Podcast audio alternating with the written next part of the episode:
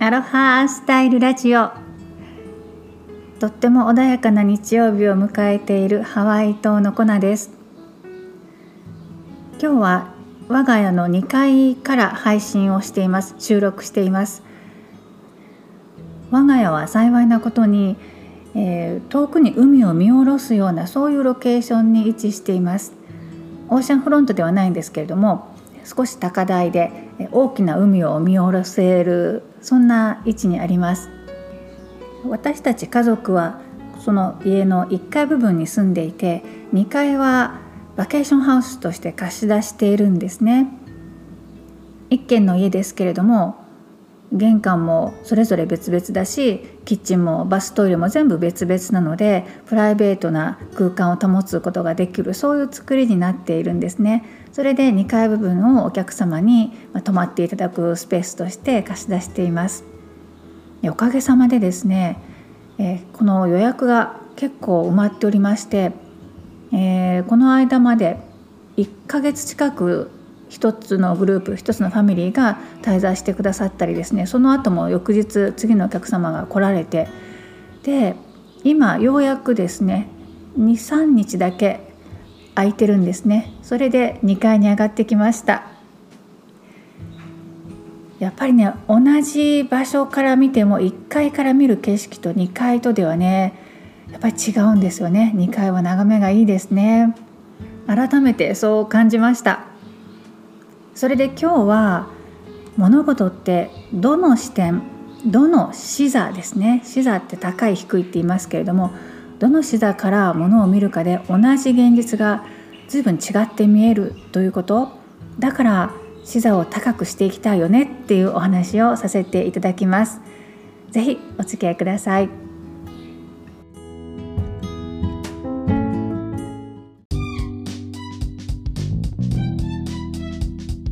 アロハスタイルラジオこの番組はうつとパニック障害を経てフィットする生き方にシフトしたら思いがけない国際結婚にハワイ島移住と人生が大転換したゆりこジョンソンが自分軸ですっきり豊かに生きるヒントやアロハ的豊かなハワイ島ライフをお話しています。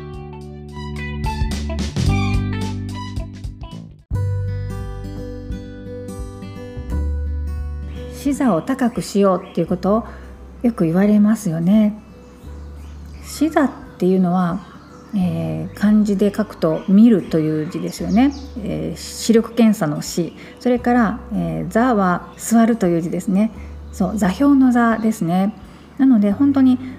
どこから見るかどの座標から物事を見るかというそういう意味です。うん、よくビジネスにおいてあの視座を高めようっていうふうに言われたりもするようなんですけれどもその場合であれば同じ一つのそうですね問題に対して平野社員がこれが正しいと思う解決方法とそれから課長が考える解決方法とそれから社長が考える解決方法それがそれぞれ異なるっていう場合があります。それがそれぞれの立場の立場での見方の違いですよね。うん、基本的には、えー、そういうふうに、えー、役職が上がるほど視座が高くなっていっているはずです。うん、私の先ほどお話しした冒頭で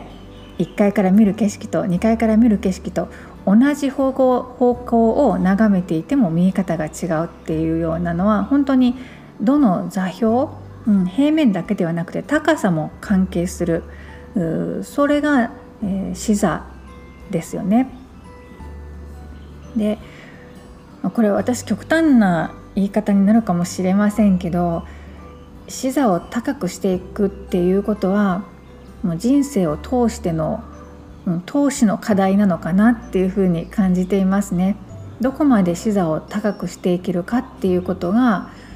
うん、成長とえー、比例していく人としての成長と比例していくように思っています。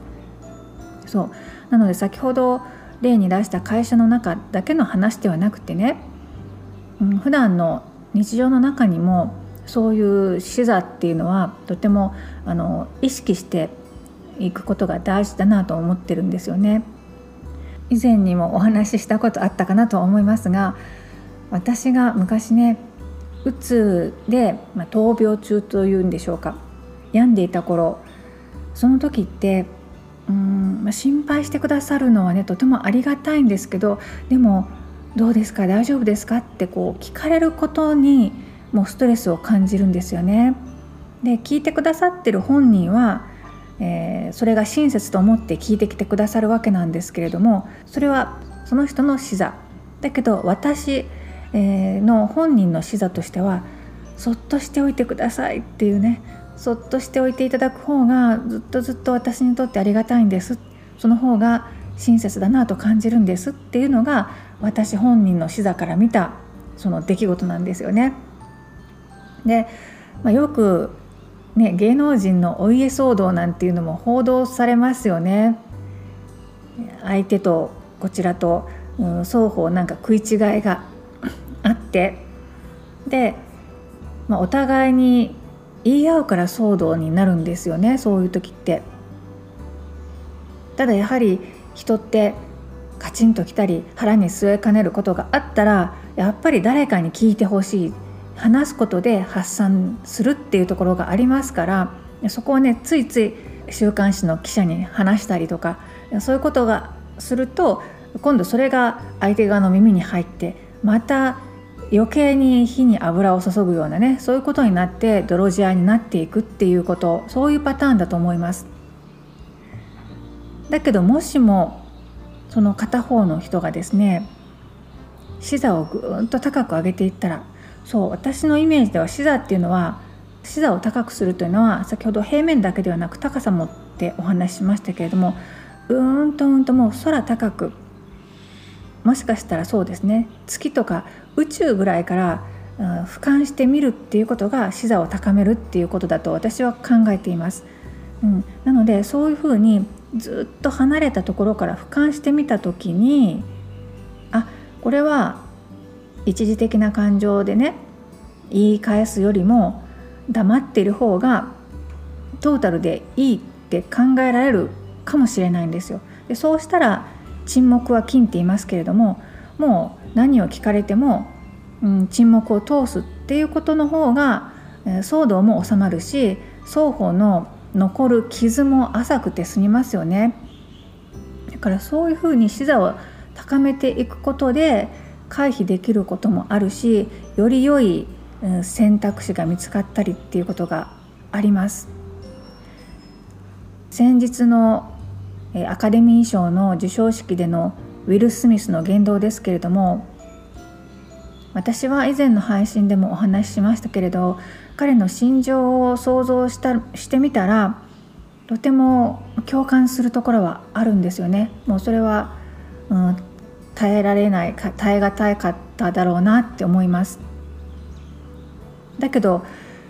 暴力がいいか悪いかと言われたらそれは良くないに決まっているわけなんですよね。ただ人間って不完全だし未熟だしどうしてもついああいう行動に出てしまったというのが実際のところなんじゃないかなというふうに想像しています。でももし彼がもっと視座の高いところからね見ることができていたらあの行動には出なかったかもしれないと思うんですね。うん、ビンタをするよりかしない方がいいです。他の方法がなかったわけではないですからね。なんかそういうふうに鍛えていくっていうんでしょうかね。鍛える余地は人はそれぞれ持っているんじゃないかなと思います。もう鍛えるというのはうん、アンガーマネージメントという言い方もできるかもしれませんが結局彼もああいう言動をしたことで失ったものがたくさんありますからトータルでそのずっと高い高い高い視点視座から見た時に結局どういう言動を取るのか取らないのかっていうことをもっと冷静に判断することができたんじゃないかなと思います。あちょっと余談ですけれどもこの一件に関して暴力は何も生まないからねっていう意見もたくさん出ているようです。確かに当事者同士では暴力は何も生まないですよね。痛みしか生まないです。ただ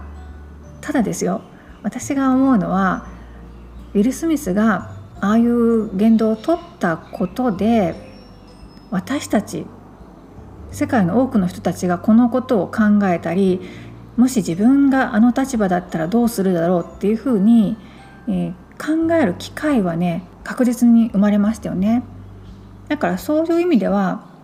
何も生まないっていうのはちょっと私は乱暴な気がしますし、まあ、それもどの視座で見るかによって何も生まれないっていうふうに見えるのか何かは確実に生まれているこの考える機会は少なくとも生まれたよねっていうふうに見るのかそれも視座の違いですよね。口で言うほど簡単なことではないんですけれども視座を高くしていくっていうことじゃあどうやったら視座を高くできるのかということなんですけれどもこれはもう意識普段から意識していくしかないんじゃないかなと思っています。うん、日々いろんな人と関わり合いながら私たち生きているので誰かに嫌なこと言われたりとかねあるいは自分の意思をねノーということを確実に相手に伝えないといけないっていうそんな時もありますよね。でその伝え方をどう伝えるかっていうのもどの視座で見るかで変わってくるんじゃないですか答えはね。必ずしも言葉でその人の目の前に行って伝えることばかりが、正解ではなくてもしかしたらもう何も言わずにその人の前から立ち去る。その人ともう関わりを持たないというそういう態度で脳を示すこともできるかもしれないですし、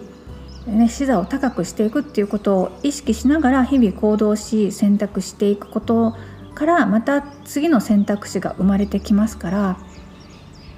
そういう意味で視座は高くしていく。その意識を持ち続けるっていうことがすごい大事だなと先ほどこの2階に来て思いました。拾えるところがありましたら幸いです。最後までお付き合いくださり本当にありがとうございました。それではまたライフアーティストゆりこジョンソンでした。マハロー。